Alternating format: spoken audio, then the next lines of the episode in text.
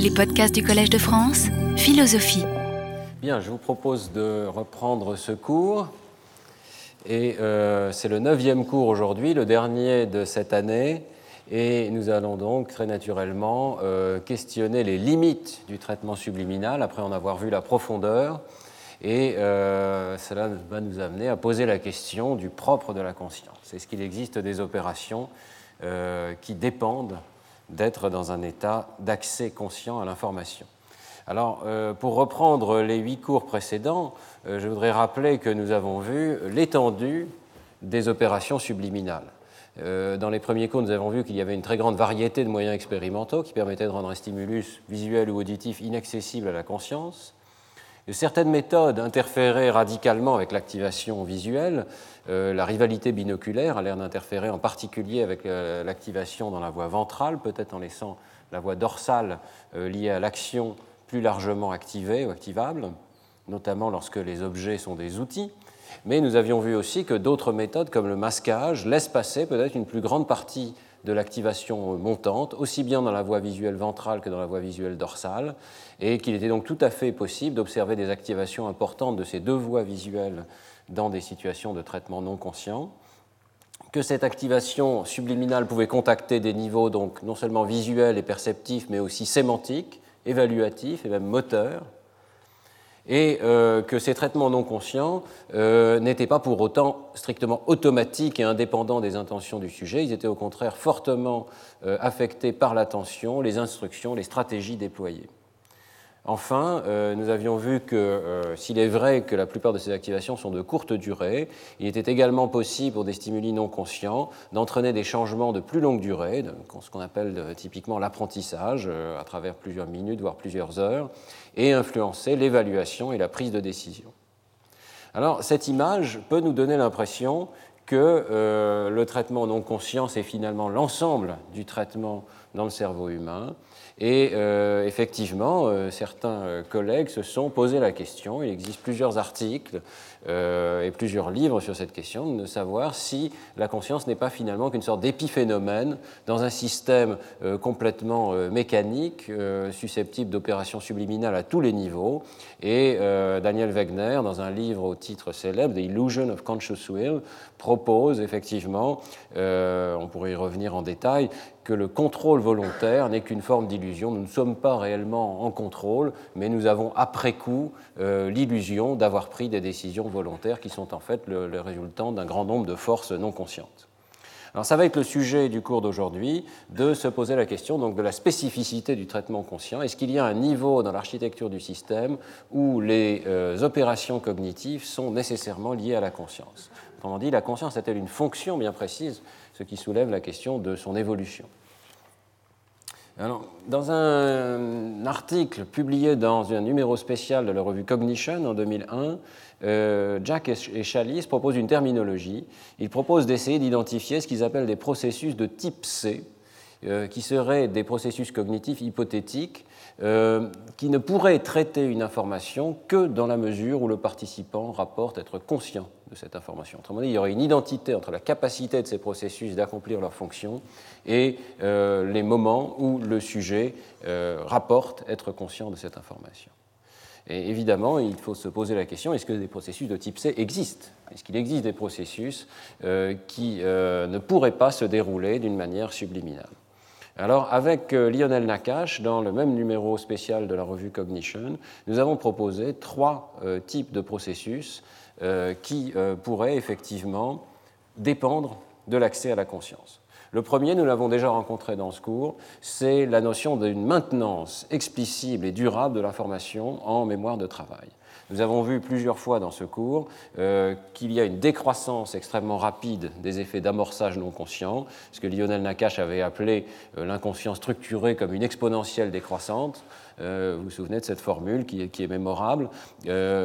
effectivement, les effets d'amorçage subliminaux sont très souvent euh, de très faible durée, euh, s'écroulent rapidement. Et euh, on avait vu en particulier dans certaines expériences qu'il y a une absence de transfert de ce qui a été acquis à un essai vers l'essai suivant. Par exemple, lorsque nous faisons une erreur, Nous avons vu le travail de Nio Weiss. Si cette erreur est consciemment détectée, nous, ralentissons à l'essai suivant. Tenant compte du fait que nous avons fait une erreur, il faut donc limiter la probabilité d'en faire une nouvelle à l'essai suivant. Eh bien, ce ralentissement n'est pas observé lorsque l'erreur est détectée, mais seulement non consciemment. On a des traces d'un traitement non conscient de l'erreur, mais dans la mesure où elle reste non consciente, elle n'influence pas l'essai suivant. Autrement dit, on a l'impression que le maintien de l'information et son exploitation à travers le temps, au-delà de durée de quelques centaines de millisecondes, pourrait dépendre de la conscience. Et il y a d'autres euh, données qui vont dans ce sens, dont je n'ai pas discuté. Au tout départ, on avait parlé de ces données de Goodale sur euh, le fait qu'il y a des influences non conscientes sur la préhension dans l'action.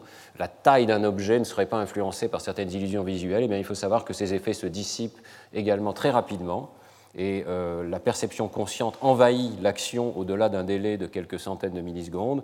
Il y a également toute la question du trace conditioning, la capacité de se conditionner à travers un délai euh, qui dépendrait également de la conscience et très discuté dans la littérature. deuxième proposition pour un processus de type C, c'est-à-dire dépendant de la conscience, euh, c'est ce qu'on pourrait appeler le comportement intentionnel ou volontaire. Euh, j'en parlerai peu, mais je pense qu'il s'agit vraiment d'une voie de recherche intéressante et insuffisamment exploitée, euh, qui a été abordée surtout par Larry Weisskranz. Euh, il faut savoir évidemment que lorsqu'on travaille avec des paradigmes subliminaux, eh bien, dans la mesure où le sujet ne voit pas l'information, ce qu'on révèle sur le traitement du subliminal d'un point de vue comportemental, on est obligé de le révéler en faisant des décisions à choix forcé, en forçant le sujet à répondre. Le sujet de lui-même ne va pas répondre à un stimulus qu'il n'a pas vu. Bon, ça peut paraître une évidence, mais c'est en fait une observation intéressante, et ça veut dire qu'il y a un certain nombre de comportements dont le déclenchement spontané, en l'absence d'instructions qui forcent le sujet à répondre, semble ne pas se faire euh, en l'absence de conscience. C'est une observation euh, qui remonte effectivement à la Riva-Krantz et aux observations faites sur le patient blind sight avec, euh, disons, une vision aveugle. Ce patient est capable d'avoir des performances absolument extraordinaires pour pointer, par exemple, vers une cible dans son champ visuel aveugle, où il, dit qu'il ne voit rien. Euh, il peut atteindre des performances de 80-90% parfois, mais il ne va pas spontanément initier ses comportements. Il se comporte effectivement comme s'il était aveugle à ses stimuli. Et l'initiation volontaire semble faire partie d'un comportement donc euh, lié à la conscience. Troisième proposition, les combinaisons nouvelles d'opérations cognitives pourraient dépendre d'un accès à la conscience. Et c'est surtout ce point-là que nous allons étudier aujourd'hui. Euh, tout ce qui concerne la capacité de flexibilité cognitive, c'est-à-dire l'invention de stratégies nouvelles qui nécessitent la recombinaison d'opérations, l'inhibition des comportements routiniers, l'enchaînement de plusieurs opérations pourraient être euh, des processus cognitifs qui relèvent en grande partie, on l'a vu la dernière fois, de ce qu'on appelle le contrôle exécutif et qui pourraient dépendre de la conscience. Alors vous allez me dire, il y a une contradiction, puisque dans le dernier cours, et je vous ai mis ici le résumé du dernier cours, on avait vu que euh, certains processus qui relèvent du contrôle exécutif peuvent être en partie déclenchés par des stimuli subliminaux. On a vu que le choix d'une stratégie, l'inhibition d'une action, la détection d'une erreur pouvaient être euh, déclenchés euh, en partie par des stimuli subliminaux. Alors tout est dans le mot en partie, bien entendu. Ce qu'on a vu, c'est que certains processus relevaient clairement d'un traitement non conscient extrêmement efficace. C'est le cas de la détection d'erreurs clairement, la détection d'erreurs n'appartient pas à ces processus de type C. Elle peut se dérouler d'une façon pratiquement aussi efficace alors que nous ne sommes pas conscients d'avoir réalisé une erreur. Par contre, pour ce qui est du choix du stratégie et de l'inhibition d'une action, nous avions vu que euh, les effets subliminaux se mesuraient en millisecondes, ce sont vraiment des effets minuscules, et que donc on peut considérer qu'il y a un petit peu euh, d'accumulation d'évidence en faveur du choix d'une stratégie ou de l'inhibition d'une action euh, sans conscience, mais euh, on peut imaginer, euh, en tout cas, que la dépendance de la conscience soit liée au fait d'atteindre un certain seuil qui permet de déclencher un comportement stratégique ou une inhibition stratégique. Euh, et c'est ce qu'on va étudier aujourd'hui, c'est le fait que, en fait, ces opérations stratégiques demandent d'avoir atteint un certain niveau minimal d'évidence qui semble lié à la conscience. Euh, on, a vu effectivement la semaine dernière qu'on euh, n'observe jamais de contrôle exécutif durable qui soit capable de s'étendre sur, disons, des durées de l'ordre de la seconde euh, lorsque les stimuli ne sont pas conscients. Donc nous allons revenir sur ces questions aujourd'hui et nous allons voir qu'il a été proposé que certaines décisions, qu'on peut appeler stratégiques ou réfléchies, inhibitrices, étendues dans le temps, semblent être associées qu'à un traitement conscient. Et euh, je parlerai de ce qu'on a appelé dans la littérature la méthode de dissociation. Pourquoi la méthode de dissociation? Eh bien, euh, parce qu'il s'agit de dissocier euh, les stimuli conscients des stimuli non conscients, de montrer qu'il y a des conséquences qualitativement différentes, dissociées, sur les réponses cognitives et affectives, selon qu'un stimulus est perçu consciemment ou non. Et ce débat, euh, euh, cette, recherche de dissociation entre stimuli conscients et stimuli non conscients, a eu lieu dans un contexte qui est un petit peu plus ancien, qui était celui de prouver qu'il y a effectivement une réalité psychologique des images subliminales. Vous vous souvenez, cette question un petit peu difficile de savoir comment est-ce qu'on prouve qu'un stimulus est bien non conscient Eh bien, euh, si on peut montrer que lorsqu'il le sujet prétend qu'il n'est pas conscient, il n'est pas capable de faire un certain nombre d'opérations cognitives, alors que s'il prétend qu'il est conscient, il est capable de réaliser ces mêmes opérations. Si on montre une telle dissociation, eh bien, au passage, on aura également montré la validité de ce rapport du sujet. On aura montré qu'il y a effectivement une réalité à ces images subliminales. Et c'est donc dans ce contexte que cette recherche de dissociation a commencé. Et euh, effectivement, elle cherche à aller au-delà d'une situation qui est, je dirais, la plus banale de toutes dans le domaine du traitement subliminal, qui est cette situation où la performance subliminale est tout simplement un petit peu moindre, mais dans la même direction que euh, la performance consciente ce qui est typiquement le cas dans des expériences d'amorçage. Vous avez un petit effet d'amorçage de quelques millisecondes ou dizaines de millisecondes dans le domaine subliminal, et cet effet d'amorçage devient très grand dans le domaine conscient. Et qu'ici, on pourrait simplement expliquer ces données en disant le sujet fait la même chose, mais il a un taux de réussite moindre et ça ne prouve pas qu'il y a un état euh, subliminal qui est différent de l'état conscient. Euh, les expériences que nous allons voir maintenant montrent au contraire des performances radicalement opposées suivant que le sujet est ou n'est pas conscient euh, des stimuli. Alors nous allons voir en fait trois euh, dissociations qui ont été rapportées dans la littérature. La première, c'est la capacité d'utiliser une amorce, consciente ou non, pour prédire la cible et développer des stratégies d'association entre l'amorce et la cible. La deuxième, c'est la capacité d'inhiber ou d'exclure l'amorce d'un traitement. Et la troisième, c'est ce qu'on pourrait appeler euh, une forme de métacognition, la capacité d'évaluer ses propres performances en rapport avec une amorce commençons par le premier point, le développement de stratégies conscientes. Euh, sommes-nous capables de développer des stratégies nouvelles sur la base d'informations qui ne sont pas conscientes? Eh bien, d'après Chisman et Mericle, euh, cela constitue effectivement une dissociation importante. Nous ne sommes pas capables de développer certaines stratégies. Ils euh, s'appuient sur cette tâche de Stroop que nous avons rencontrée plusieurs fois, modifiée évidemment, mais qui consiste toujours à manipuler la congruence ou l'incongruence entre une amorce et une cible. Donc la tâche est extrêmement simple, il s'agit de nommer ici euh, la couleur d'un rectangle cible, donc ici vous devez dire rouge, et on va précéder, comme d'habitude, euh, ce stimulus d'une amorce, par exemple le mot vert ici, qui va être présenté avec un délai fixe par rapport à la cible, mais avec un masquage variable. On va faire arriver ces masques ici, constitués de lettres aléatoires, avec un délai variable après le mot vert, et ça va donc permettre soit de masquer, soit de démasquer ces stimuli. Donc le, délai euh, ici de masquage a été ajusté dans cette expérience, sujet par sujet, afin de réaliser euh, une, euh, expérience au seuil subjectif de conscience, c'est-à-dire un seuil où le sujet rapporte qu'il pense ne pas être capable de voir la cible. La manipulation cruciale qui est rajoutée ici par Chisman et Mericle, c'est de manipuler la proportion d'essais non congruents. Ici, vous avez un essai non congruent où le mot vert va dans un sens opposé à ce que le sujet doit faire, qui est de nommer la couleur rouge.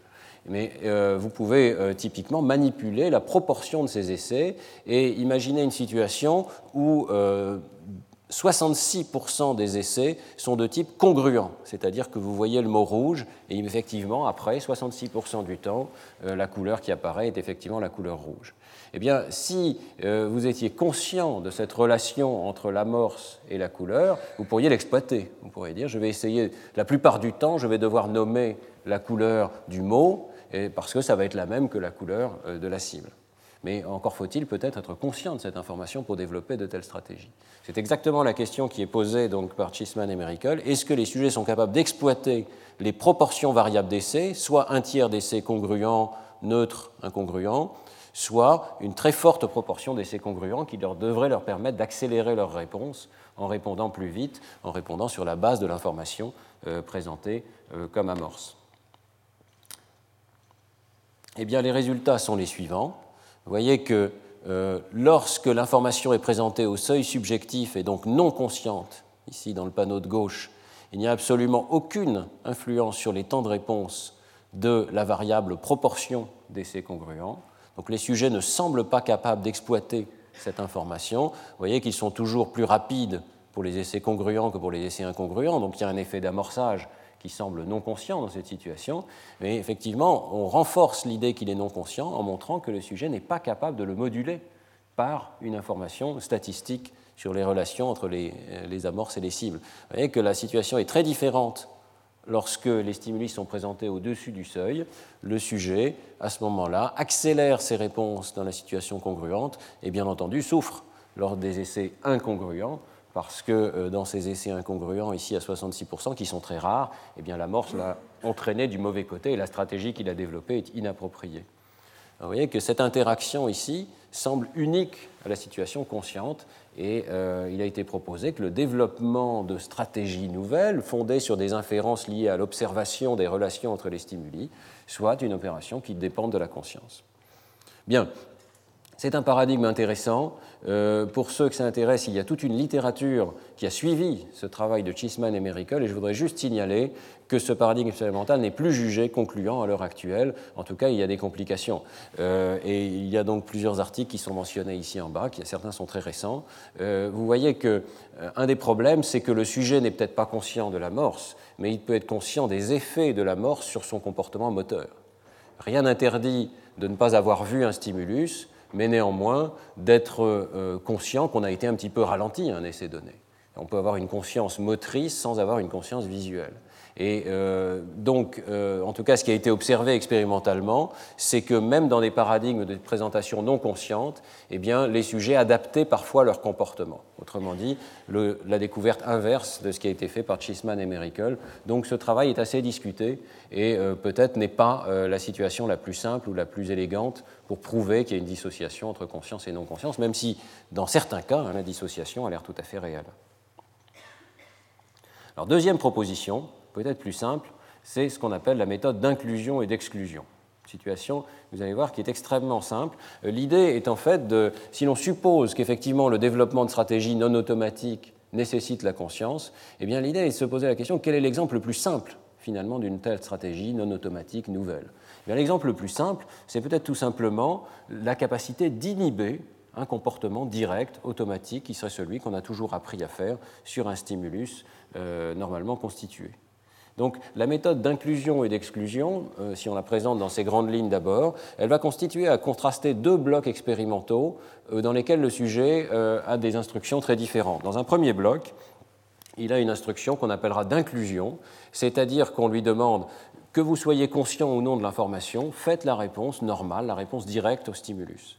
Autrement dit, les réponses conscientes et non conscientes vont dans le même sens. Et on va contraster ça avec un bloc d'exclusion, où le sujet reçoit l'instruction si vous vous souvenez consciemment du stimulus, si vous avez vu consciemment le stimulus, alors ne faites pas la réponse traditionnelle. Par contre, évidemment, sinon, vous répondez ce que vous voulez. Autrement dit, on va opposer la tendance à une réponse consciente et la tendance à une réponse euh, non consciente ou influencée, disons, par un traitement non conscient. Euh, vous allez voir que euh, ça va devenir très clair lorsque je vais passer à des exemples, et on va donner deux exemples. Un exemple lié à un travail sur la mémoire, le rappel explicite ou implicite en mémoire, et un autre exemple lié à notre situation plus traditionnelle d'amorçage subliminal, conscient ou non conscient.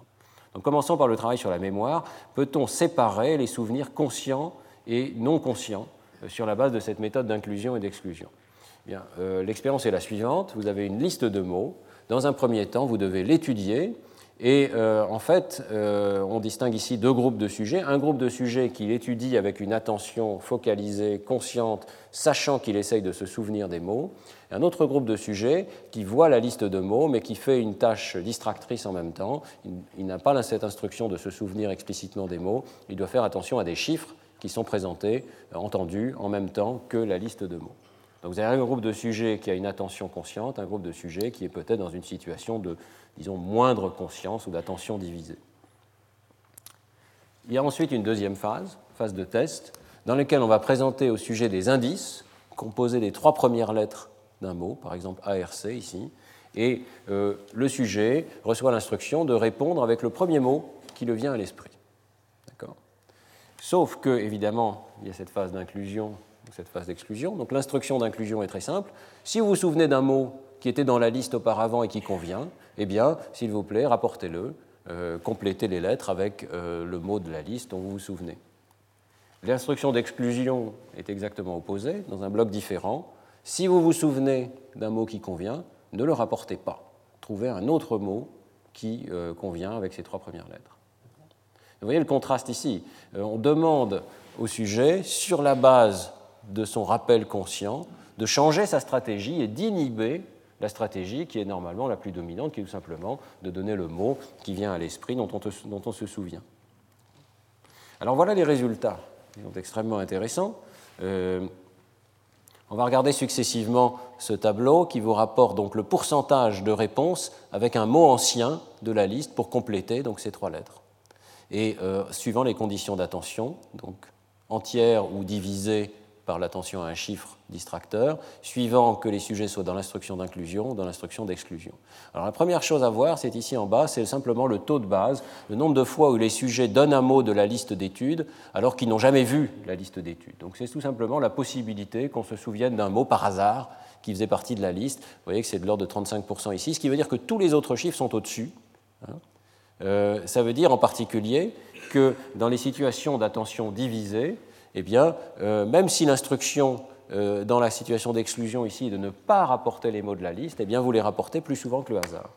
Si on regarde d'abord la condition d'inclusion ici, vous voyez que le sujet, effectivement, rapporte un petit peu mieux les mots de la liste lorsqu'il a fait l'effort de s'en souvenir, mais il est aussi au-dessus du niveau du hasard lorsqu'il a simplement eu subi un apprentissage incidental, si l'on peut dire, au passage, alors qu'il se concentrait sur les chiffres en même temps. Dans la situation d'exclusion, vous voyez que lorsque le sujet a eu un apprentissage conscient, il est capable d'exclure les mots de la liste, donc il ne rapporte euh, que beaucoup moins souvent les mots de la liste, et ça redescend au niveau du hasard ici. Ce qui est très intéressant, c'est de voir qu'il n'y a absolument aucune influence de cette instruction d'inclusion ou d'exclusion lorsque le sujet euh, n'a pas étudié la liste consciemment, mais seulement dans des conditions d'attention divisée. Autrement dit, euh, et c'est cette ligne ici en bas qui est la plus intéressante, bien qu'on dise au sujet d'essayer d'exploiter l'information consciente de façon différente dans les deux blocs, soit de l'inclure dans ses réponses, soit de l'exclure dans ses réponses, le sujet ne parvient pas à réaliser cette instruction, il n'arrive pas à exclure les mots qui faisaient partie de la liste, et ici, il continue de les inclure dans ses réponses, au-delà du niveau du hasard, alors même que c'est le contraire de l'instruction qu'on lui a demandé. Donc on voit ici que les influences non conscientes, qui euh, probablement ici donnent un sens de familiarité au mot qui finalement lève son seuil et permet de le rapporter en réponse à ces trois premières lettres, eh bien, euh, ces influences non conscientes persistent complètement indépendamment de l'instruction qui est donné au sujet d'inclure ou d'exclure. On a bien trouvé une dissociation entre un processus qui euh, va euh, conduire à rapporter les mots qui étaient présents dans la liste et un deuxième processus contrôlé qu'on ne peut déployer que lorsqu'on a euh, reçu un apprentissage conscient des mots qui figuraient dans la liste ce qui est intéressant aussi dans la situation de Jacobi, c'est qu'on euh, peut, sur la base d'un tout petit modèle mathématique, euh, calculer des estimations de la probabilité de rappel conscient et de la probabilité d'association automatique. Ces formules sont extrêmement simples. Si vous êtes dans la situation d'inclusion il y a deux possibilités. Soit vous vous souvenez du mot, soit vous, ne vous en souvenez pas. Donc c'est la probabilité R, la probabilité de rappel du mot. Si vous vous souvenez du mot et que vous êtes dans la situation d'inclusion, alors vous allez rapporter le mot. Si vous ne vous en souvenez pas, donc 1 moins R, alors vous avez une certaine probabilité d'association automatique qui va vous conduire quand même à vous donner le mot en question. Dans la situation d'inclusion, si vous vous souvenez euh, explicitement du mot, vous n'allez pas le rapporter, donc 0 ici. Par contre, si vous ne vous en souvenez pas, par hypothèse, vous avez la même probabilité d'association automatique euh, de ces mots. Vous appliquez ces formules aux données ici, c'est très facile d'inverser le processus et vous obtenez ces résultats-ci qui sont intéressants. Vous avez exactement la même probabilité d'association automatique que l'attention ait été concentrée ou divisée. Donc le traitement non conscient de la liste de mots semble n'avoir pas changé. Par contre, ce qui a changé, c'est la capacité de rappel explicite qui permet ou non d'inclure ou d'exclure le mot suivant les instructions. Vous voyez que suivre une instruction consciente de type exclusion euh, semble nécessiter d'avoir été au départ conscient euh, de la liste de mots et de s'en souvenir consciemment. Ici, sur cette tâche de mémoire, on peut discuter évidemment de, l'étiquette non conscient, parce que euh, le simple fait d'avoir été distrait en faisant attention à des chiffres entendus en même temps ne suffit pas à prouver que le sujet n'a pas été conscient des mots, et très probablement il l'a été, mais de manière assez euh, brève et, transiente. Euh, donc il est peut-être plus intéressant de se pencher sur cette deuxième expérience de Debner et Jacobi, qui reprend exactement la même idée, mais dans un paradigme qui nous est plus familier de masquage.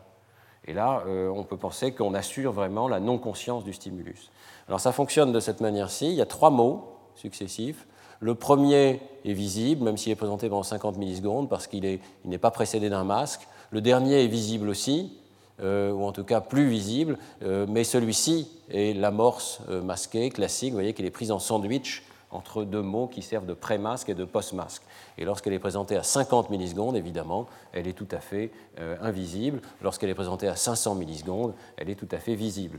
Alors après ces trois mots, il va y avoir un délai, et ensuite on donne au sujet euh, les trois lettres qui constituent le début possible d'un mot. Hein. et suivant les essais, ça va être le début de ce mot-ci, de ce mot-ci, de celui-ci, ou encore d'autres mots possibles, mais qui ne faisaient pas partie de l'essai immédiat. Et la tâche du sujet, évidemment, va être d'inclure ou d'exclure les mots vus avant l'amorce. Donc euh, l'instruction dans la tâche d'inclusion va être si vous avez vu l'un des mots qui précédait et qu'il convient pour compléter ces lettres, alors s'il vous plaît, rapportez-le. Donc si vous avez vu le mot radis, ben, mettez radis. Tâche extrêmement simple. Dans la situation d'exclusion, euh, l'instruction est exactement opposée. Si vous avez vu l'un des mots et qu'il convient pour compléter ces lettres, ne le mettez pas, cherchez-en un nouveau. D'accord? Eh bien, les résultats euh, ressemblent énormément à ceux qu'on vient de voir. Euh, donc, en fonction de la durée ici qui détermine la conscience subjective du sujet, ici c'est non conscient, ici c'est présentation consciente du mot du milieu. Dans l'instruction d'inclusion, vous voyez que le sujet fait très bien la tâche. Donc à 95%, il arrive à inclure le mot lorsque l'instruction est de l'inclure, et euh, il fait quand même 15% d'inclusion alors qu'on lui a demandé de l'exclure. Enfin, cette différence montre bien que le sujet arrive à faire la tâche.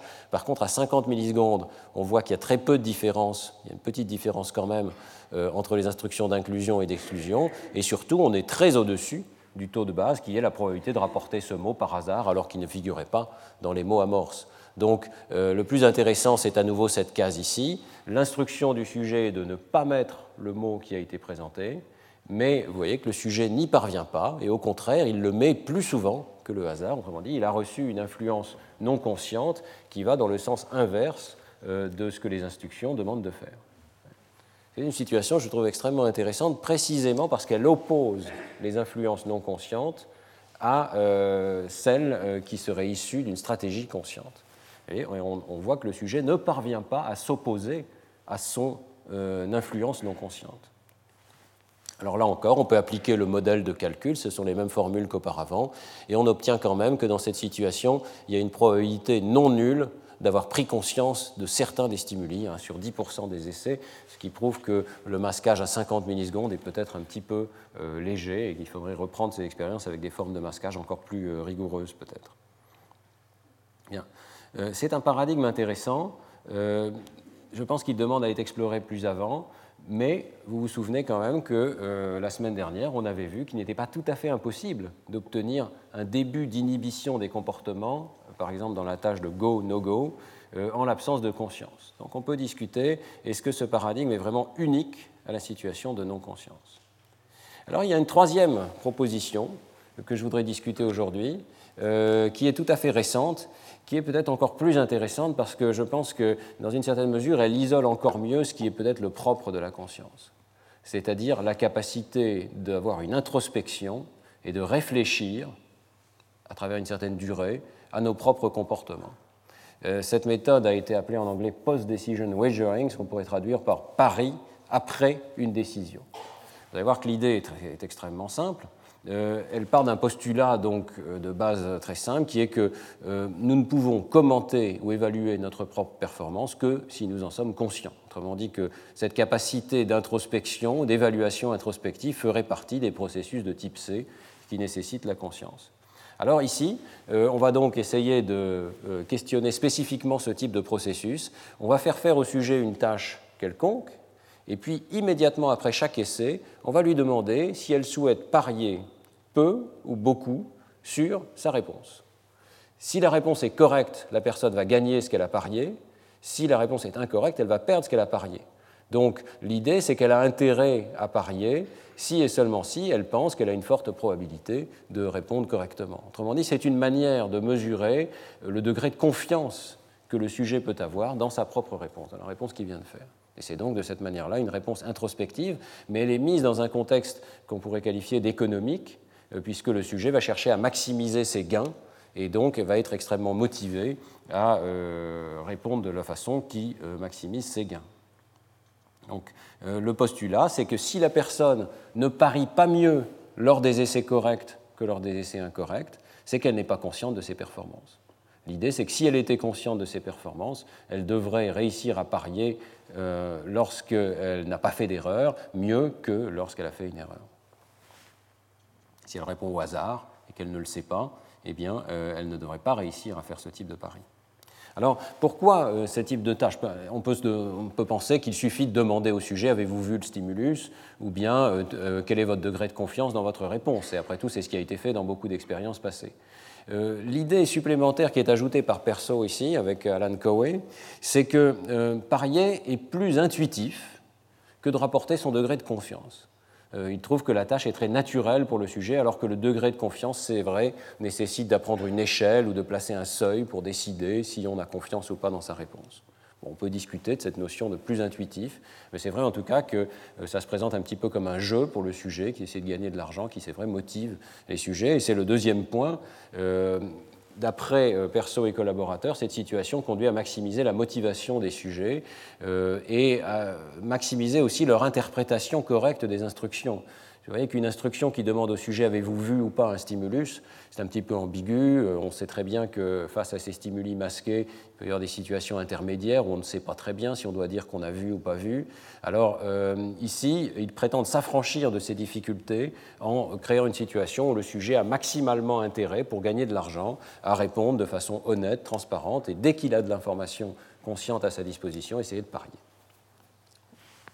Bon, quand on fait une proposition de ce type-là, évidemment, ce qui compte, ce sont les résultats. Est-ce qu'il y a effectivement des preuves expérimentales que euh, ce type de pari est associé à une perception consciente des stimuli? Eh bien, euh, il présente dans cet article trois preuves expérimentales euh, que la méthode fonctionne. La première preuve expérimentale est liée au patient JY. Euh, donc c'est ce patient atteint de vision aveugle, étudié pendant euh, des années par Larry Weisskrantz et ses collaborateurs. Et on va lui présenter des stimuli dans son champ aveugle, où il dit ne rien voir, dans 50% des essais, en lui demandant de faire une décision présent-absent. Typiquement le genre de décision qu'il ne parvient pas à faire, il n'arrive pas à savoir s'il y a ou non un stimulus qui est présent ou pas dans son champ aveugle. Donc le sujet dit je ne vois pas, il dit qu'il répond au hasard. Est-ce que la méthode euh, de pari après la décision permet de valider cette notion qu'il répond au hasard? Eh bien, on regarde donc à la fois est-ce qu'il a répondu correctement ou incorrectement au jugement présent-absent et est-ce qu'il a parié avec beaucoup d'argent ou peu d'argent? C'est le choix qui lui est donné. Voulez-vous parier 20 livres ou 10 livres? Bien. Si vous regardez ce tableau, vous voyez en colonne ici que le jugement présent-absent est bien meilleur que le hasard. Donc ça, c'est ce qui a été rapporté des dizaines de fois chez ce patient, c'est que bien qu'il dise qu'il ne voit pas, il fait euh, des jugements à choix forcé bien meilleurs que le hasard. Vous voyez qu'il y a 141 réponses correctes, 59 euh, réponses incorrectes pour dire présent-absent. C'est bien meilleur que le hasard. Par contre, si vous regardez maintenant ce qu'ils appellent les paris avantageux, eh bien, vous voyez qu'ils ne dépassent pas le niveau du hasard. Alors, qu'est-ce qu'on appelle paris avantageux? Eh bien, d'après les auteurs, ce sont les paris où on a parié beaucoup d'argent alors qu'on avait une bonne réponse, et les paris où on a parié peu d'argent alors qu'on avait une réponse incorrecte. ce sont les deux cases du tableau ici, et si vous faites le total de ces deux cases, vous verrez qu'elles ne euh, dépassent pas 52% du total des essais.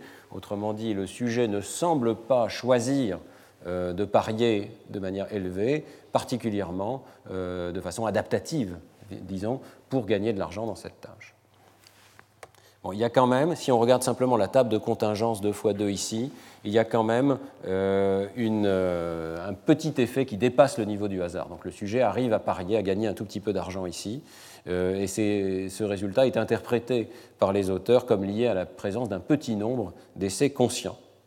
Mais le plus intéressant pour eux, c'est l'idée qu'un certain nombre d'essais corrects sont gâchés par un pari faible, ce qui est tout à fait caractéristique de la non-conscience. Vous voyez qu'ici, il y a 74 essais hein, sur 200 où le sujet a eu une réponse correcte et il n'a pas été capable d'exploiter cette réponse correcte puisqu'il a parié de façon basse alors qu'il aurait pu gagner plus d'argent s'il avait parié euh, de façon élevée.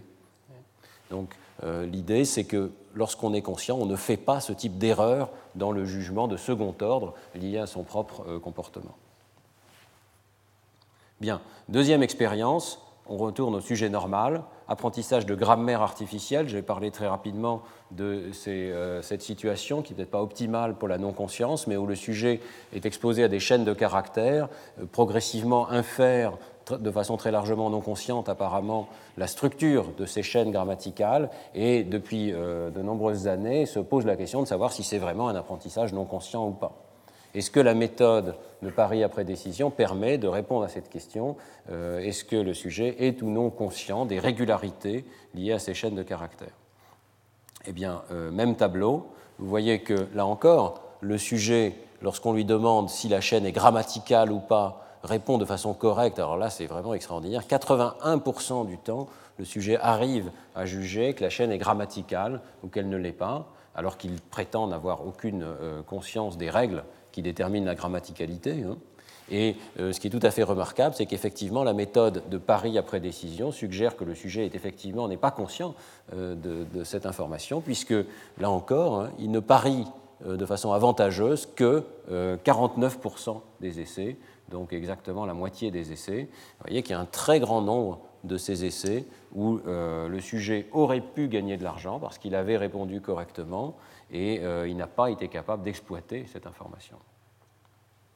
Un résultat intéressant ici, c'est qu'il réplique cette expérience avec euh, de l'argent virtuel et le résultat, c'est que cela affecte les performances des sujets dans la tâche principale de grammaire artificielle, mais pas dans le jugement de second ordre euh, sur les paris avantageux ou pas. Euh, donc c'est assez facile à comprendre. Si vous gagnez vraiment de l'argent, si vous jouez vraiment pour de l'argent, la motivation est très grande de répondre correctement ou incorrectement, et il semble que ça influence votre capacité euh, de, répondre à la tâche principale. Mais curieusement, ça n'affecte pas votre capacité de prendre plus rapidement conscience des stimuli. Troisième situation, euh, très classique là encore en psychologie, c'est ce qu'on appelle la tâche du casino de l'Iowa, des Iowa Gambling Task, euh, qui a été utilisé par Bechara et Damasio pour étudier les patients avec des lésions du cortex orbitofrontal. Il s'agit d'une tâche où le sujet développe des intuitions sur ses choix. Euh, il dispose devant lui de quatre paquets de cartes. Il doit à chaque essai retourner une carte et il apprend qu'il a gagné ou perdu une certaine somme d'argent. Et euh, sur la base de ce renforcement, euh, positif ou négatif, il apprend à choisir les bons paquets de cartes. Il y a en fait deux paquets de cartes qui permettent de gagner de l'argent euh, plus rapidement que deux autres paquets de cartes. Une différence entre, je crois, 20 dollars versus 10 dollars, suivant les paquets de cartes que l'on choisit mais c'est une situation de moyenne et donc il faut accumuler euh, des données sur plusieurs essais avant d'avoir une certaine conscience qu'il y a des bons paquets, il y a des mauvais paquets de cartes et qu'il faut choisir les bons et pas les mauvais. Alors là encore, euh, la question a été très débattue. Béchara et Damasio ont proposé que lorsqu'un sujet normal passe cette tâche, il y a une phase pendant laquelle il choisit bien les paquets de cartes, il commence à choisir bien mieux que le hasard, mais si vous le questionnez, il prétend ne rien savoir. Il dit qu'il choisit encore au hasard, qu'il n'a aucune idée, et euh, progressivement, il développe une compétence consciente, mais l'idée, c'est que la compétence consciente vient après la décision correcte. Alors, est-ce qu'on peut répliquer ça avec la méthode du pari après la décision? Eh bien, euh, voici les courbes qui sont obtenues donc, euh, par perso et collaborateurs. la courbe noire, c'est la courbe de sélection donc objective du bon paquet de cartes des bons paquets de cartes, il y en a deux bons et deux mauvais. vous voyez qu'au fil du temps, le sujet commence à choisir le bon paquet de cartes de mieux en mieux, et euh, ça va saturer vers 100% de bons choix ici, en partant de 50% qui est le niveau du hasard. Et alors ce qui est extrêmement intéressant, c'est qu'en pointillé, vous avez la courbe des paris avantageux, et vous voyez que les paris avantageux ne décollent pas au même moment. En fait, il faut plusieurs dizaines d'essais avant que le sujet commence à parier convenablement sur son propre comportement. Donc il y a effectivement, et ça confirme ce qu'avaient raconté Béchara et collaborateurs, il y a effectivement une période de décalage entre les deux réponses où le sujet fait beaucoup mieux que le hasard, mais n'est pas capable de prendre des paris avantageux sur sa propre performance. Autrement dit, une forme de métacognition euh, qui n'existerait pas encore dans cette étape intermédiaire. Il y a des manipulations intéressantes qui sont proposées dans cet article de Perso et collaborateurs. Euh, l'une d'entre elles, euh, c'est celle exactement utilisée par Béchara et collaborateurs, c'est la manipulation des questions qui sont posées au sujet. Il y a eu un débat parce que, évidemment, Béchara et collaborateurs, pour tester le degré de conscience des sujets, se contenter de poser des questions très subjectives. Est-ce que vous pensez savoir euh, quel est le bon paquet euh, Est-ce que vous avez une idée? Bon, et La réponse à ces questions euh, pourrait ne pas être une bonne mesure du degré de non-conscience des, informations dans cette tâche. Et Maya et McClelland, dans un autre article dans PNAS, avaient mis en doute les résultats de Béchara et collaborateurs en montrant que si vous posez des questions beaucoup plus précises, euh, quelles sont vos statistiques sur tel paquet? Est-ce que vous pensez qu'il est plutôt gagnant ou perdant? Euh, si, vous deviez, choisir un des quatre paquets, lequel choisiriez-vous maintenant? Euh, ce genre de questions donc nettement plus directives, eh bien à ce moment-là, il ne répliquait pas le travail de Damasio et collaborateurs. Il montrait qu'en fait, les sujets répondaient aussi bien à ces questions-là qu'ils faisaient le bon choix, disons, dans le paquet de cartes. Alors dans le travail de Perso et Coway, on trouve une résolution de ce dilemme et ce débat entre Béchara et Maya et McClelland. Euh, et la résolution est assez euh, extraordinaire, c'est une sorte de paradigme à la Heisenberg dans le domaine de la psychologie. La résolution, c'est de montrer que le type de question que vous posez au sujet change le degré de conscience du sujet lui-même. Et euh, donc ici, lorsque vous posez à un groupe de sujets les questions ouvertes à la Béchara, euh, il y a effectivement ce décalage entre cette période de bonnes réponses mais de mauvais paris, alors que si vous posez des questions très précises à la Maya et McClelland, eh bien en fait le sujet se met à parier tout de suite, euh, convenablement, en accord avec l'évolution de son propre comportement. C'est intéressant de voir que la courbe en noir ne change pas, donc les sujets apprennent toujours aussi vite à choisir le bon paquet de cartes, ça c'est pas ça qui change, mais les questions changent l'accès du sujet à euh, son propre comportement, l'accès introspectif, si vous voulez. Et d'après euh, Perso et collaborateurs, c'est euh, l'introspection qui est améliorée par le questionnement. Et donc, il n'est pas surprenant que les sujets répondent mieux aux questions, parce que le fait même de les questionner a orienté leur attention vers les bons paramètres, les statistiques sur le rapport de chacun des paquets, etc. Donc, pour résumer hein, cette euh, situation, cette, méthode de pari après la décision est quand même très intéressante dans la mesure où elle met en valeur un comportement du sujet qui n'est pas optimal, euh, mais euh, qui suggère qu'il n'a pas accès à toute l'information pour prendre ses décisions de second ordre sur son propre comportement.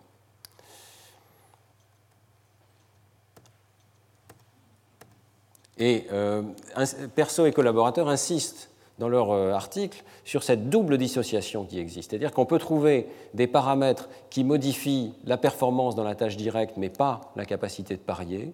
Et inversement, donc par exemple l'incitation financière dans l'expérience 2, et inversement, euh, on a vu que d'autres paramètres, comme le questionnement des sujets, peuvent améliorer la capacité de parier, mais pas la performance sur la tâche directe. Donc cette double dissociation qu'on voit bien sur ces courbes euh, suggérerait que les deux tâches la tâche directe et la tâche de pari mesurent bien des traitements différents, l'un conscient, l'autre non conscient. C'est vraiment une proposition que je crois est à prendre très au sérieux, mais elle a immédiatement été attaquée. Et pourquoi a-t-elle été attaquée Par Clifford et collaborateurs? Eh bien, euh, Clifford et collaborateurs présentent une double critique. La première critique, c'est que euh, ce n'est pas du tout vrai que la tâche est intuitive. Euh, lorsque Perso et collaborateurs disent c'est plus intuitif de parier ou pas sur son propre comportement, euh, c'est faux. Et pourquoi c'est faux? Eh bien, parce que, je ne sais pas si certains d'entre vous s'en sont rendus compte, mais la stratégie optimale dans la tâche de Perso et collaborateurs, ce n'est pas du tout de parier lorsqu'on a bon et de ne pas parier lorsqu'on a mauvais. La stratégie optimale, c'est de parier tout le temps le plus fort possible. Alors ça, ce n'est pas, pas, intuitif, mais quand on y réfléchit un petit peu, euh, c'est effectivement comme ça que ça se passe, puisque euh, vous ne pouvez jamais faire pire que le hasard dans ces situations-là. Euh, si vous avez vraiment, si vous répondez vraiment au hasard, vous êtes à 50% correct. Si vous avez quelques influences non conscientes, vous allez faire peut-être un petit peu mieux que le niveau du hasard. Et si vous êtes tout à fait conscient du stimulus, vous allez réussir à 95% ou à 100%. Dans tous les cas, vous avez intérêt à parier le plus haut possible parce que c'est ça qui va vous rapporter, dans la petite fraction d'essai où vous ferez mieux que le hasard, le plus d'argent possible. Donc la stratégie optimale, c'est de parier tout le temps le plus élevé. Bon, ça reste un résultat très intéressant euh, de voir que ce n'est pas ce que les sujets font, et c'est pas ce que nous ferions en général lorsque nous, sommes confrontés pour la première fois à cette tâche. L'intuition est effectivement que on a intérêt à parier uniquement lorsqu'on est à peu près sûr euh, d'avoir vu le stimulus et d'avoir répondu convenablement ou d'avoir de l'information. Euh, alors, euh, en réponse à cette critique, Clifford et collaborateurs, pour, pour ceux qui s'intéressent techniquement à cette question, proposent une nouvelle matrice de paiement. L'idée, c'est que c'est la matrice de paiement qui est proposée par Perso qui n'est pas bonne, et en particulier ici. Donc, normalement, vous devriez avoir, lorsque vous pariez bas, un, petit gain lorsque vous avez bon et une petite perte équivalente, donc ça devrait être moins 2 ici, lorsque euh, vous n'avez pas réussi la tâche principale. Clifford et collaborateurs proposent de passer à moins 1 ici, ce qui veut dire qu'on avantagerait un petit peu les sujets euh, qui euh, parient bas lorsqu'ils ont raté la tâche principale. Vous voyez, ça changerait un petit peu le point d'équivalence des sujets. Je pense que c'est une, proposition qui ne résout absolument rien, et en fait, si on analyse mathématiquement cette nouvelle matrice, elle est bien pire que la précédente, parce que la stratégie optimale pour les sujets est à ce moment-là de ne pas parier de façon élevée avant que leur performance n'atteigne un certain seuil. Et donc on retombe sur une situation qui est exactement celle qu'on souhaitait éviter, c'est-à-dire que le sujet ne va pas exploiter optimalement même le petit différentiel de comportement qu'il pourrait avoir. Il va attendre d'atteindre des performances de l'ordre de 60%, par exemple, avant de parier. Bien. La deuxième euh, critique de Clifford et collaborateurs est assez intéressante et un peu plus profonde, à mon avis, que la première. Parce que la, première, euh, elle est simplement, euh, c'est intéressant de voir que les sujets, euh, qu'il y a une stratégie optimale et qu'elle n'est pas intuitive, mais ce qui compte, c'est ce que font les sujets. Et le fait que les sujets ne parient pas de façon optimale est un résultat empirique intéressant qui montre qu'ils n'ont pas l'air d'avoir toute l'information consciente. la deuxième critique, c'est que l'ensemble des performances peuvent s'expliquer sans faire appel du tout à la notion de conscience, mais euh, toujours dans le cadre d'un modèle classique de la théorie de la détection du signal que vous reconnaissez ici, dans lequel, euh, quand il y a un signal qui est présent euh, sur un continuum de données internes, eh bien, il y a un décalage de la représentation de ce stimulus par rapport à une situation où le stimulus n'est pas présent. Alors la théorie de la détection du signal veut que l'on fixe un critère sur ce continuum interne et que l'on prenne la décision de dire absent ou présent, suivant que les données sensorielles à un essai donné dépassent ce critère ou ne le dépasse pas. Et Perso, euh, excusez-moi, Clifford et collaborateurs disent, mais pour rendre compte des données sur le pari, je n'ai besoin de rien de plus que cette théorie-là. Je peux supposer que les sujets ont toujours ces données sensorielles, qu'ils en sont parfaitement conscients. Je n'ai pas besoin de supposer qu'il y a un niveau particulier de, conscience ou de non-conscience. Et tout simplement, euh, je peux supposer qu'il y a d'autres critères qui sont appliqués au sujet.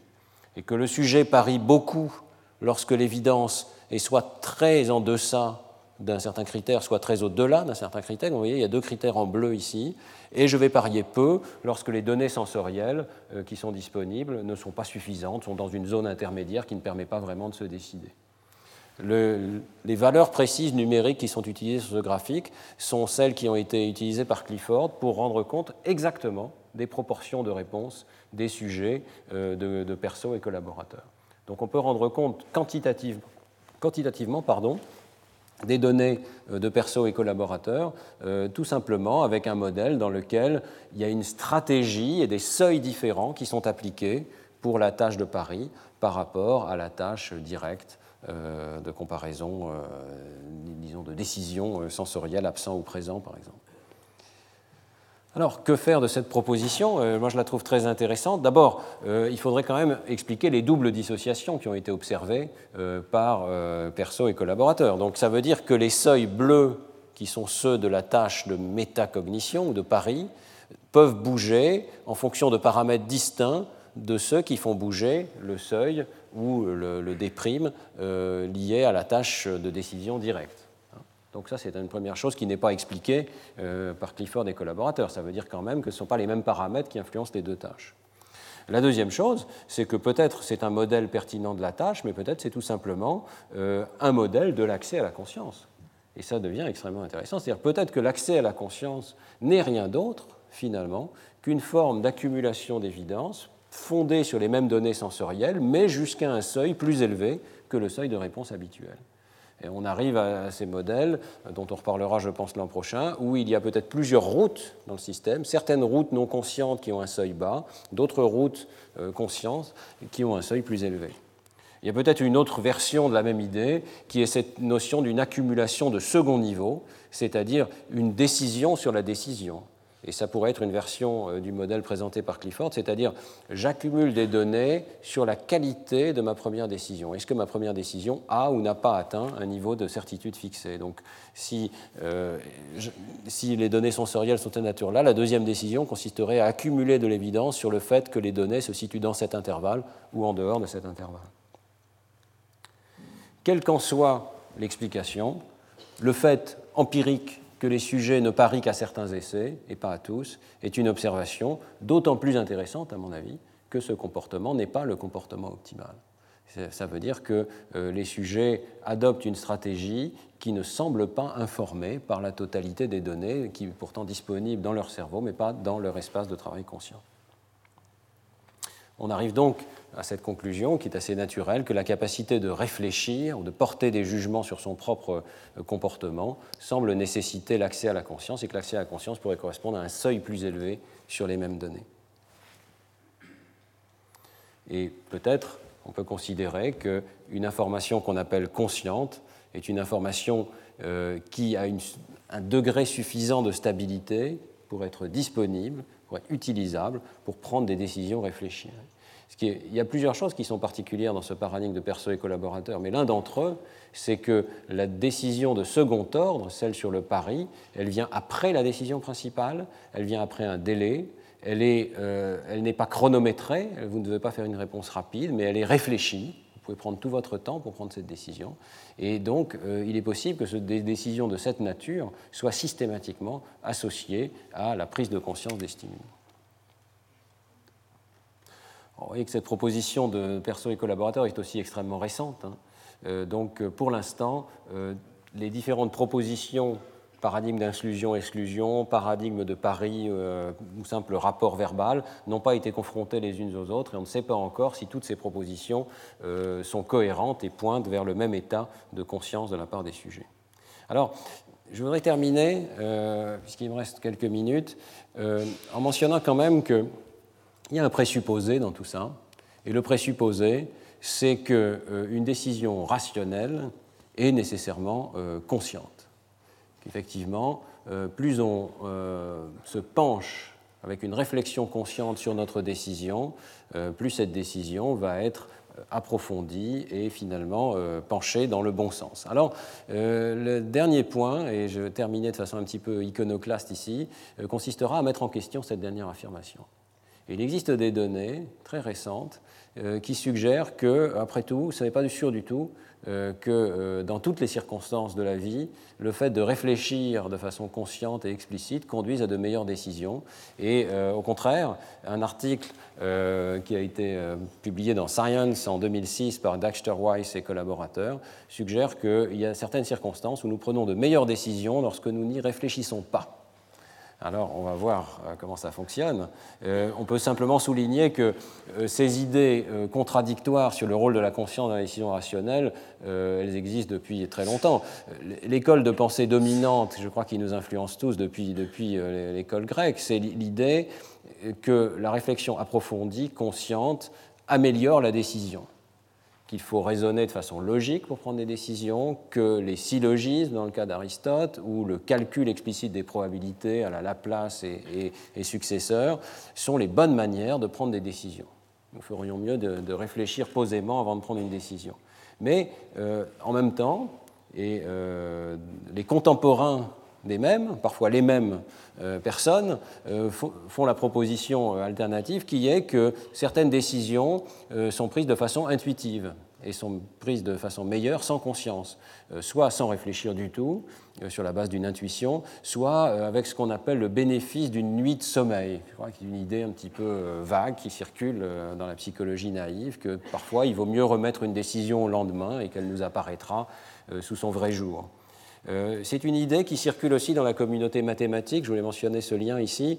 Euh, des livres tout à fait intéressants d'Adamar, de Poincaré, parlent de l'intuition mathématique et rapportent de façon introspective euh, cette notion d'une incubation non consciente. C'est-à-dire que certains problèmes mathématiques, on peut s'y frotter pendant des semaines et rester bloqué. C'était le cas de Poincaré.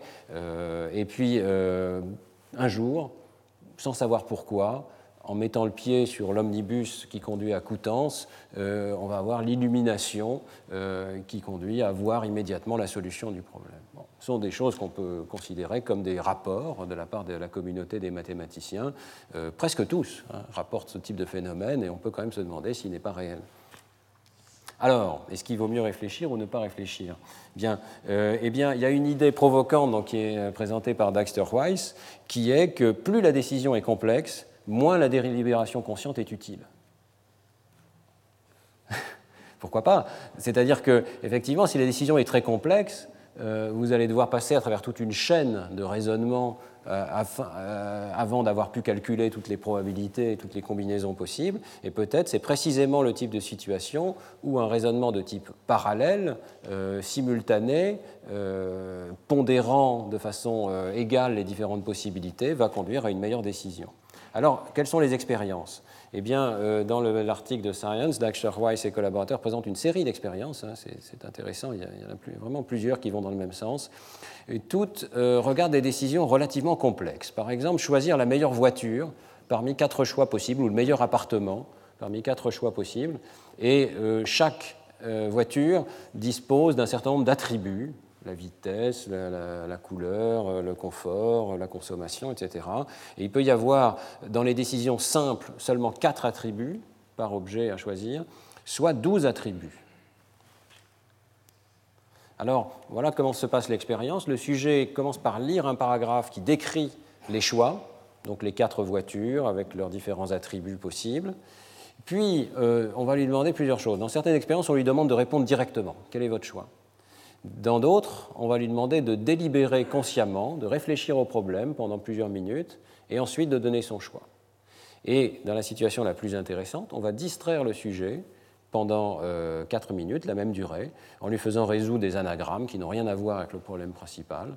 Donc l'idée, c'est d'essayer d'avoir une situation d'incubation non consciente alors que le sujet est occupé ailleurs. Hein. et finalement, le sujet va prendre sa décision, choisir l'une des quatre voitures ou l'un des quatre appartements. Eh bien, euh, voilà les résultats. Alors, dans les deux premières expériences, il y a un choix qui est effectivement objectivement le meilleur. C'est-à-dire que parmi les quatre voitures qui sont proposées au sujet, ou les quatre appartements, eh bien, euh, l'un d'entre eux est euh, le meilleur dans la mesure où 75% des attributs sont favorables, alors que les autres ont 50 ou même 25% d'attributs favorables. Eh bien, la décision que prend le sujet, ici, sont les pourcentages de choix donc, du meilleur appartement ou de la meilleure voiture, eh bien, vous voyez que la réponse du sujet est meilleur, le sujet choisit plus souvent le choix qui est objectivement le meilleur dans la situation non consciente pour les décisions complexes. C'est assez frappant. Hein. Donc on passe d'un choix de 30% du choix le meilleur à 60 euh, ou 65% ici de, choix meilleurs euh, dans la situation où il y a beaucoup d'attributs à considérer en même temps. Alors que s'il y a peu d'attributs euh, caractérisant les différents choix, eh bien, vous voyez qu'il y a un petit avantage non significatif à réfléchir au problème avant de prendre sa décision. Donc là, on a l'impression qu'il vaut mieux ne pas trop réfléchir. Euh, bon, euh, réplication dans l'expérience 2. Ici, la mesure qui est portée en ordonnée, c'est la différenciation du choix désirable et du choix non désirable. Le sujet juge sur une échelle euh, si telle voiture est désirable ou pas, et on regarde s'il donne des scores meilleurs pour la voiture objectivement la meilleure par rapport à la voiture qui n'est pas la meilleure. Vous voyez qu'à nouveau, le sujet différencie mieux. Donc plus, plus l'échelle est élevée, plus le sujet différencie le bon choix du mauvais choix. Et vous voyez qu'il le fait mieux dans les situations avec beaucoup d'attributs lorsqu'il n'a pas trop réfléchi au problème. S'il a trop réfléchi, il fait moins bien. Euh, on peut débattre de l'existence euh, d'un choix optimalement le meilleur. Peut-être que le sujet, après tout, quand il prend sa décision consciente, il a sa propre idée de ce qu'est le bon choix. Alors, dans les expériences 3 et 4, euh, Dexter Weiss et collaborateurs étendent euh, ces jugements à des choix naturels, écologiques. C'est la situation de shopping, où vous devez choisir le meilleur produit. et ici, il s'agit d'un choix purement subjectif. Vous allez demander au sujet, après avoir fait son achat, éventuellement plusieurs semaines après, est-ce que vous êtes content? Est-ce que finalement c'était la bonne décision ou pas?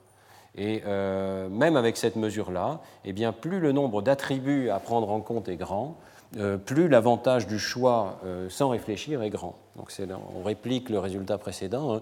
Hein. Ici, vous avez différents objets que vous pouvez acheter, et pour chacun d'entre eux, un groupe de sujets indépendants a jugé combien il y avait de paramètres à pondérer avant de prendre ce choix. Donc, pour acheter du shampoing, il n'y a pas beaucoup de paramètres pour acheter un appartement ou un appareil photo, il y a beaucoup de paramètres à prendre en compte avant de prendre sa décision d'après ces sujets. Eh on voit que ce paramètre a une certaine valeur prédictive d'après Dijkster-Weiss parce que plus le nombre de paramètres à prendre en compte est grand, plus vous voyez que les barres noires euh, s'élèvent et qu'il y a donc un avantage euh, subjectif à euh, prendre sa décision d'une façon rapide et non réfléchie, sans, sans, se pencher rationnellement sur les données du problème.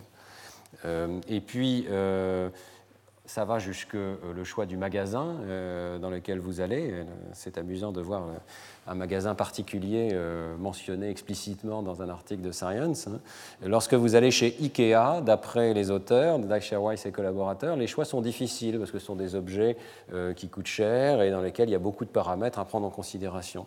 Alors je ne connais pas l'autre magasin, c'est Korf. Euh, c'est un magasin apparemment qui vend des produits de tous les jours, comme le shampoing par exemple.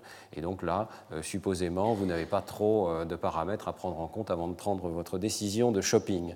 Eh bien, lorsqu'on mesure la satisfaction des gens à la sortie du magasin ou quelques jours après avoir fait leur achat, eh bien, les sujets rapportent une satisfaction plus grande euh, après un achat chez Ikea, lorsque, par ailleurs, ils ont dit avoir pris leur décision de façon rapide et non réfléchie. S'ils disent qu'ils ont pris leur décision de façon réfléchie, euh, ils rapportent une satisfaction moins grande.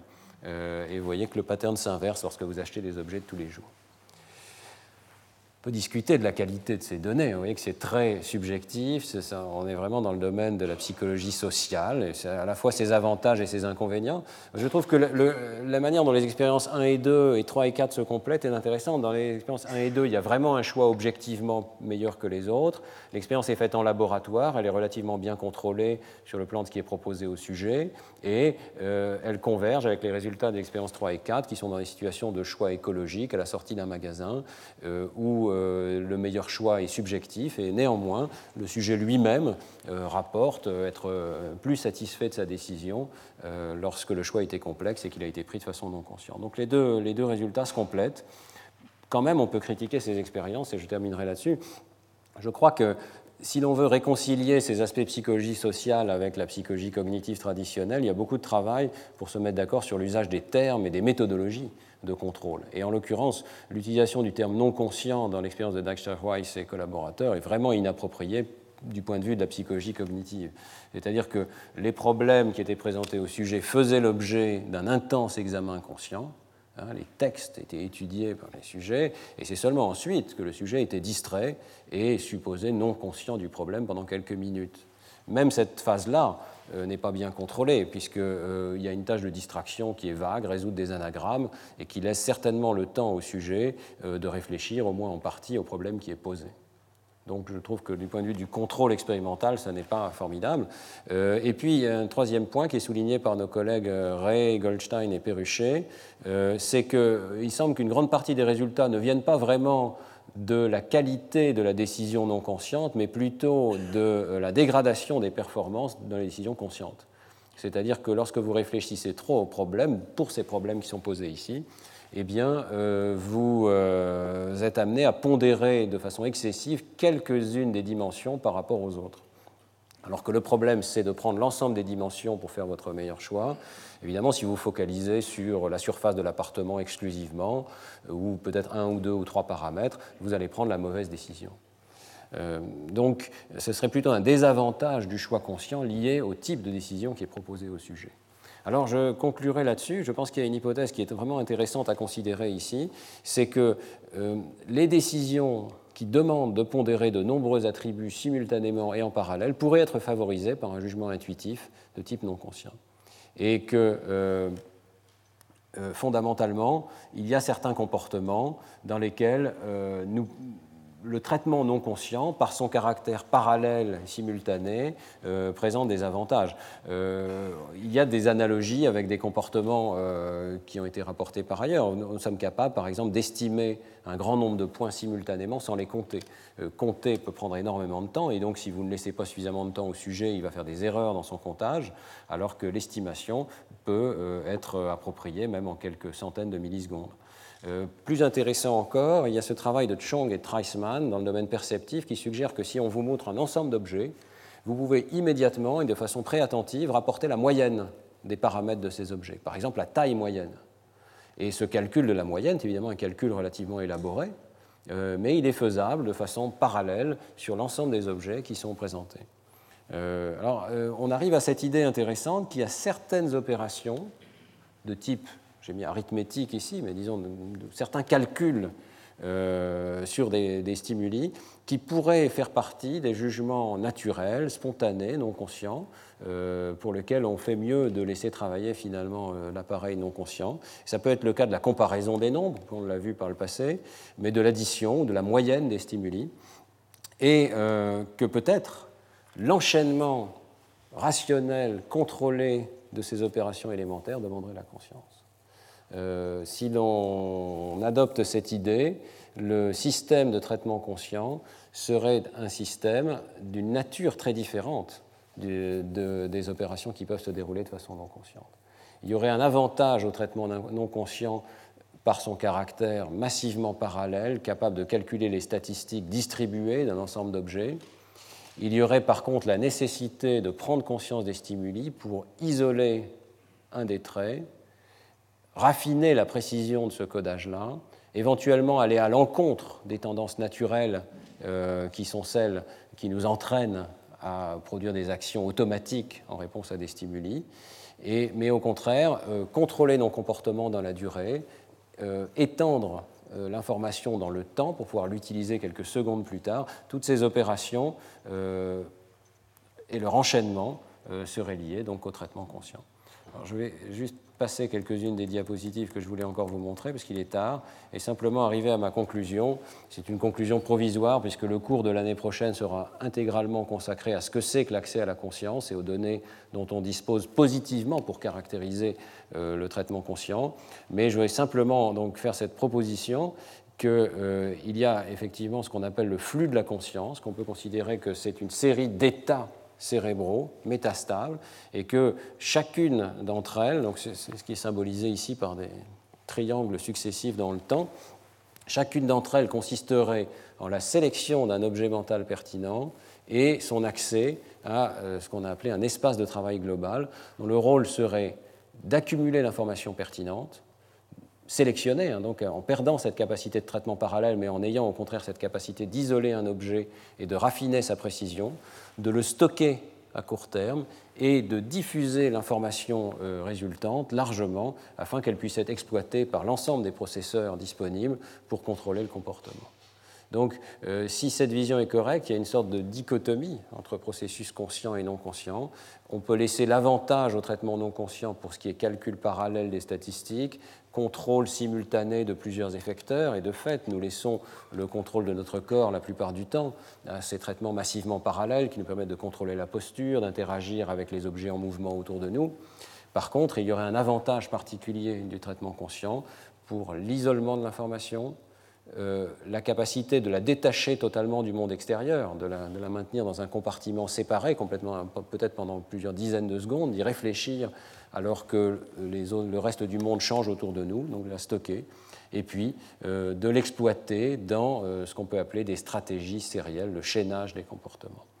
Et je voudrais juste conclure, ce sera plutôt pour annoncer la suite, euh, ce sont encore des idées très spéculatives, vous vous en rendez compte, et j'espère que d'ici un an, on aura encore progressé dans, dans ces recherches sur ce qui constitue l'état conscient, mais je trouve que euh, ce livre de John von Neumann, qui euh, réfléchit aux métaphores de l'ordinateur et du, cerveau, euh, est particulièrement intéressant. Il attire l'attention sur un problème particulier que toutes les machines analogiques, et le cerveau en fait partie, doivent adresser.